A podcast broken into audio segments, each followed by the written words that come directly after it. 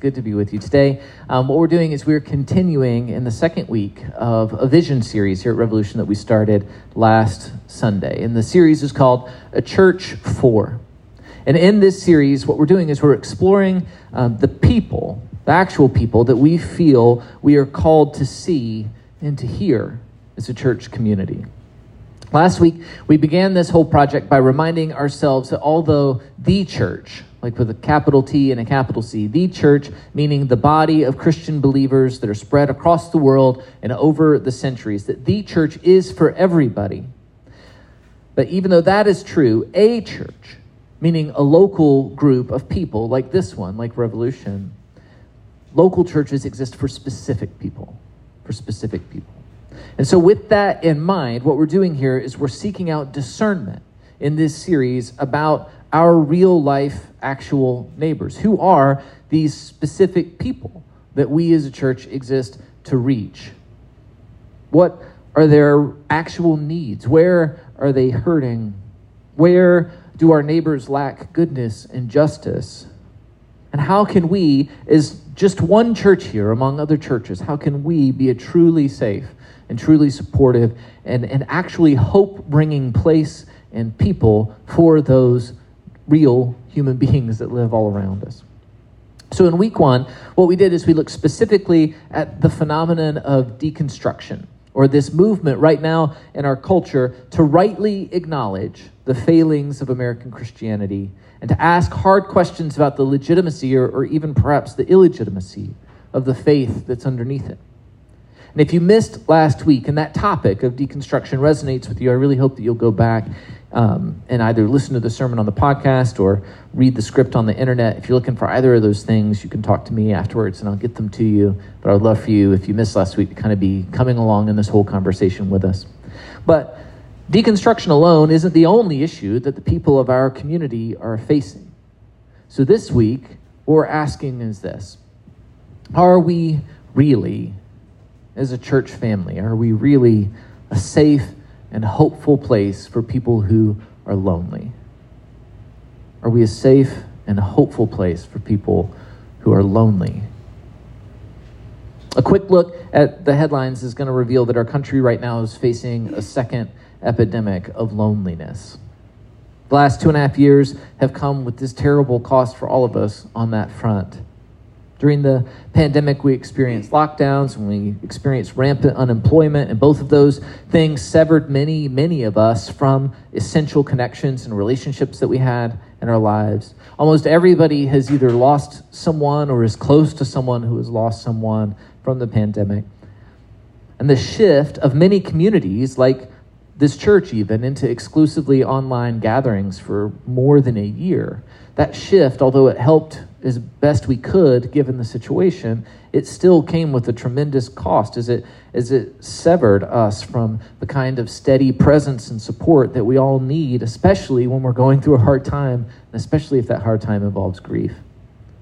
And not to pile on, but it's even worse than all that, too, right? Because the pandemic, during that, that season, kids, my kids, lost critical socialization experiences which are hamstringing their emotional development. Maybe you have kids that are in the same boat. We all lived under this traumatizing cloud of fear and worry and insecurity for that whole season. And because nobody was spared that, nobody got away, we don't have any people among us who are still whole that we can all rely on and depend on as we're recovering. This has been a particularly painful thing for me in my vocation as, as your pastor, right? I know that my job is to be present for you and to be gracious to you and to be loving and generous towards you. To be, in other words, dependable, somebody you can depend on. But I've realized recently, like, the depths to which I'm also wounded and weakened and hurting. I know, I've come to know that there are real people in our community who are disappointed that I haven't reached out more to them, that I haven't looked for them in the moments when they put their head down and hid in their own sorrow. And the truth is, I have to repent of that. It's work that I'm supposed to do, it's my job. but I haven't faithfully and consistently had the heart or the courage for it over the last year or so. And the reason is because I'm lonely, right? I'm lonely right now. And I know that many of you, even those of you who are reconnecting right now, are lonely too. Which, in theory, right, makes this like the easiest sermon of the year. Super simple. We can be out of here in five minutes. Reach out to each other, right? The, act, the action steps are obvious. Retie all those bonds of friendship that have been severed. Host a barbecue, right? Send an email or shoot somebody a text. You know, show up on a front porch of somebody you haven't seen in a while. Share a coffee. Offer to pray. All of that stuff. That's all good and that's true. And so, truly, like if that is the nudge that you needed this morning to do one of those things, if me saying it just now is your nudge, take it. That's great. Do that. But but it's also not always that easy, right? It's not always that easy. If we're going to be a church for people who are lonely, we need to do more than just try and like immediately and practically respond. We need to try and understand loneliness, I think, to understand it more deeply, to understand its causes and the limits even of these things that can feel like easy solutions. Which means that we need to be do, willing to do something that's hard for a church to do, which is to sit with this, to sit with the reality of our loneliness. And then we also need to be courageous in the ways that we look to the Christian story and to the Bible in order to respond to this epidemic. And to that end, there are three kind of major and, and honestly difficult truths about loneliness that I think Scripture can reveal to us. That is where we're going to focus our time. And then, thankfully, there's also wisdom for us, I think, about how to best respond to this need for one another. And even more good news here is that a lot of these difficult truths, these three difficult truths, are also all present in the same place in Scripture. And they're present not just anywhere, they're present in the very, very beginning specifically in Genesis. So, the question I started my, my week of research with was where does loneliness show up in the Bible? What's the first time that we see anybody lonely? And the answer, of course, is Genesis 2. So, we're going to read for a little bit and then we'll, we'll discuss what we see. The Lord God took the man and he put him in the Garden of Eden to work it and take care of it. In time, the Lord God said, It is not good for the man to be alone. I will make a helper suitable for him. Now the Lord God had formed out of the ground all the wild animals and all the birds in the sky, and he brought them to the man to see what he would name them. And whatever the man called each living creature, that was its name. So the man gave names to all the livestock, the birds in the sky, and all the wild animals. But for the man, no suitable helper was found. So the Lord God caused the man to fall into a deep sleep. And while he was sleeping, he took one of the man's ribs and then closed up the place with flesh. Then the Lord God made a woman from the rib he had taken out of the man, and he brought her to the man. The man said, This is now bone of my bones and flesh of my flesh. Usually we talk about this passage in context of marriage or things like that, but that's not what we're going to do today. Here's where we're going to take it. From the beginning, I think what we see here is that God perceives something interesting. He perceives that human beings that he has made have a need. They have a need which, if it's left unfilled, is going to create loneliness in them. He anticipates Adam's loneliness. He sees it in Adam, the first man, and he says something unusual in the first two chapters of Genesis. He says it's not good for him to be alone. And God's prerogative in all of creation is for things to be good. He says that all the time. That's kind of his refrain in these first chapters. And so the fact that he perceives a thing that is not good means that we have an issue. And we also have our first underlying point this morning, which we need to get on the table because it becomes necessary as this lens through which we're going to see everything else. And the point is this loneliness is not sin. Loneliness is not sin. It matters, I think, that all of this happens in the story before sin enters the picture. Instead, this void surrounding us, which we call loneliness when it stays empty, this void is part of how we're made. Which means then that there is something good that is meant to fill it. Not a defect to have this space around us, it's part of our design. So, God, being our good designer, searches out a solution for us to this space. But before he does that, we have to put our first and perhaps our most controversial truth out on the table. This is the one Dante told me earlier and meant I was on thin ice, is what he said. And it's this God alone is not enough. That sounds hard, I know. It also sounds very much like the kind of thing that as a pastor I am not supposed to say to you, right? All, I'm glad nobody's stood up yet. Thank you for hearing me out. But there's simply no way to get around it, is there? God recognizes that this person that he has made will be lonely if something isn't done about it. And the person already has him. We need more than just a relationship with God. I want to make this truth feel better for us, but before we can try to do that, we actually, I think, do need to sit with it for a minute as a church community. Do we understand that is true? Do we? Do we really believe that lonely people need more than just a vibrant prayer life and a deeper understanding of Scripture?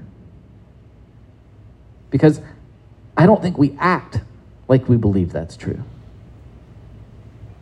I think much of what we believe and preach suggests that God alone is the answer to all of our problems. Sometimes we even say things like that. But it's not completely true.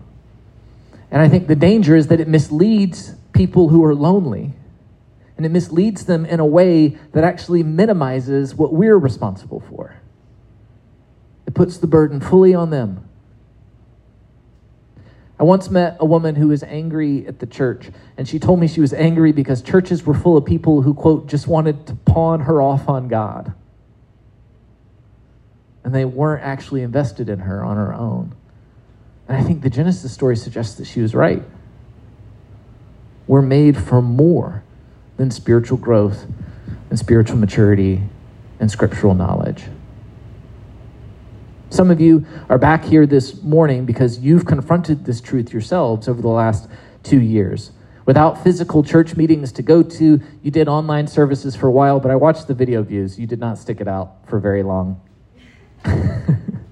That's okay. You did it for a while. And then maybe in place of that, you started these deeper routines with prayer and scripture. I talked to a lot of people who kind of went through this phase during the during the lockdowns where they're like, you know what? It's me and God, and we're going to make this work. And you started these deeper routines, and your relationship with God grew, and cool stuff happened. But without real human beings around you, your discipline fell apart after a while. And then you were left not just lonely, but ashamed. And I got to say, like, I'm sorry, personally sorry to you if I have ever told you something that led you down that path. Because God alone is not enough for us. But here's the good news that is available in the story, and the reason we're starting with that hard point God is committed to helping us find what we need. He does perceive Adam's loneliness and commit himself to trying to solve it. We see this in these next verses, right? What does God do to help Adam fill that lonely space within him? Well, he gives him work. That seems familiar, right? It becomes Adam's job to name all the stuff and to care for all the animals. And this work is helpful because it gives Adam this second thing that he needs. He started with God, which means that he starts things off with the ability to experience attention and love, which is something humans need. He's able to feel God's attention towards him and love for him. And then God gives him the second thing he needs, which is purpose. So that allows Adam to have this avenue where he can express God's attention and God's love for other stuff, for creation. And so that's an important part. He's got both of these things. But what's significant in the story is that in the end this doesn't work either. In Genesis 2:20 we read that it says but for the man no suitable helper was found. Having a relationship with God, having work to do still isn't enough. A job doesn't fill the lonely space around you. And in our own moment, I think we are rediscovering this in a big way too, aren't we? Two and a half years ago, many of you received a gift that you didn't even know was possible, and you were delighted about it, right? You were freed from the responsibility of driving to an office every day. Amen, right? There was some good stuff here. No more commutes, no more in person meetings, no more shopping for like lame office clothes, no more stupid small talk that you don't want to be engaged in. And this work from home revolution was, in many ways, really good for you, really good for you. But it has also exposed many of us to this ugly truth, which is that we depended on our work for our identity and for our community. We depended on it. And without the office, we've become lonely. And I think it is easy for churches to play into this solution alone, too. In our context, this manifests as a church that's like all about service all the time. You name a need in the community, and the church is there to fix it. We feed people, we visit prisoners, we pray at the hospital, we tutor after school, and we serve on the county council. I mean, Sean's on his way to trying to do that right now. So, like, all about serving. And when you show up to visit a church like this, right, we are like immediately ready to give you a job to do. Either here as a volunteer, where we can put you on a team, or we can send you out to the city to do something else. And here's the thing like all of that activity, all of that work is good. And churches should help people like you connect to opportunities to do good work. That's all good. But the passage tells us that it's not enough. It's still not enough. A sense of mission and purpose is a part of the solution, but it's not all of the solution. So, how do we know this? How do we know this deep in ourselves? Well, I can ask you, right? What happens to you when you devote your whole self to serving others? There's a phrase for it in church culture, probably because we built a system where it's so common. It's burnout, right? Famous church burnout. We run out of steam. We spend so much time pouring out, we don't give any attention to what's being poured in, and then we get tired. But Kenny, you're thinking, I know you said there are three things. I know how sermons work. You're going to get to a third thing, but it feels like we could just deal with the two, right? Can't we just put those two things together? Can't our relationship with God be the thing that keeps our tank full?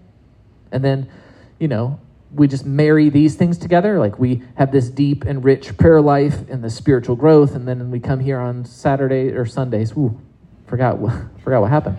We come here on Sundays, and then we're sent out to do good work, and, and that's, that's the pattern. But here's the thing, right? Like, if work plus God wasn't good enough for Adam, it is not going to be good enough for you. If work plus God's not good enough for him, it's not going to be good enough for you. There's still something missing. And so, what happens in the story, right? Well, God makes Adam a partner bone of my bone, flesh of my flesh. Somebody like him, alongside whom he can love God and serve creation. And for a while, these three things together allow there to be balance. Man has work, man has God, man has a peer, somebody like him. But you also know how the story goes, right? In time, the man and the woman fall out of balance in their relationships. they fall out of balance in this specific way. They begin to covet control and independence. And this leads them in time to the first sin, which is this act of disobedience and rebellion. And once that happens, this harmony that they have that God has created for them is broken. Now, for the work that we're doing this morning, the pivotal point comes, I think, here when the two people God created choose to share their act of rebellion with each other. We forget about this, right? But they both take bites of that apple. And in doing so, they expose this third big truth, which is that people aren't alone, or people aren't enough alone either. People aren't, people alone aren't enough. That's the turn of phrase. Oh man, you try not to read for just a second, and look what happens. People alone aren't enough. People alone aren't enough.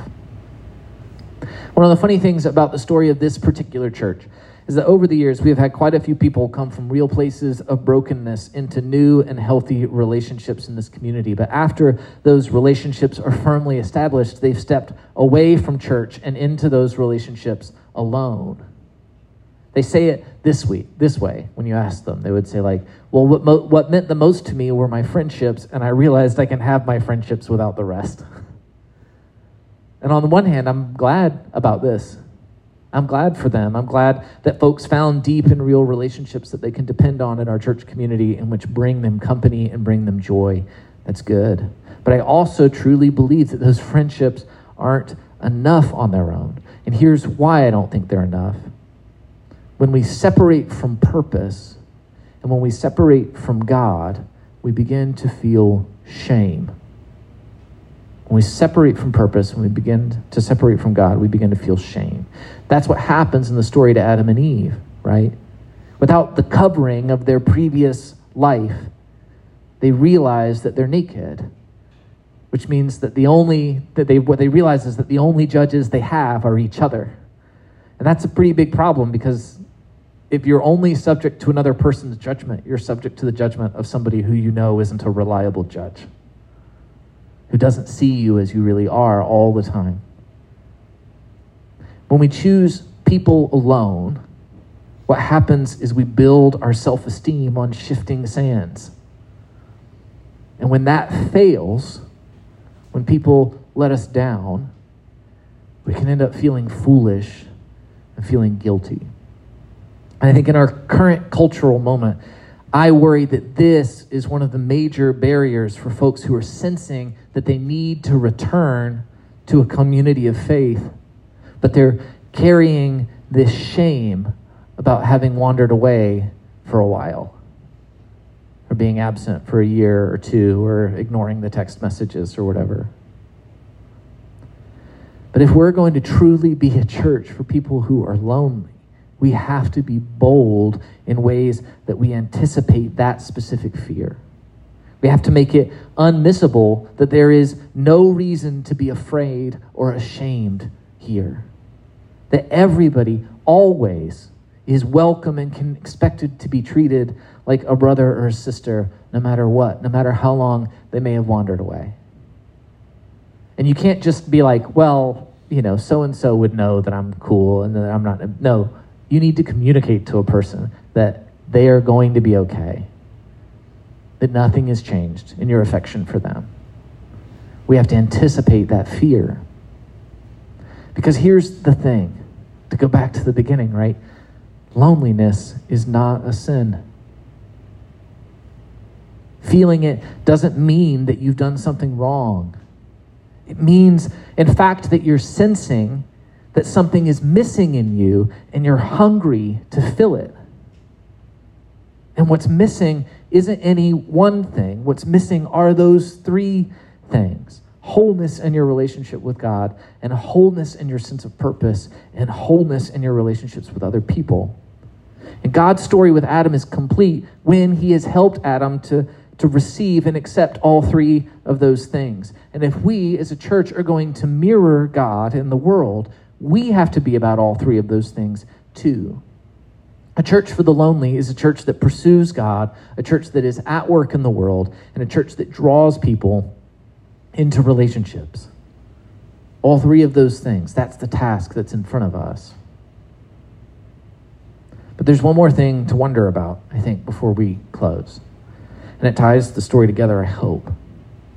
Let's go back to that initial experience of loneliness. The thing that was bothering me as I was working on a sermon this week was it kept coming back to this like, why? Why are we made this way? Why are we made with this void around us, which, if left empty, causes us to feel loneliness?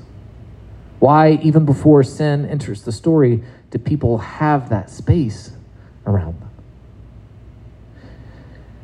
And I've, I've thought about it and thought about it, and I think the only answer that works is this that space, that space around you is made by and it is made for love. That creation exists to receive God's love.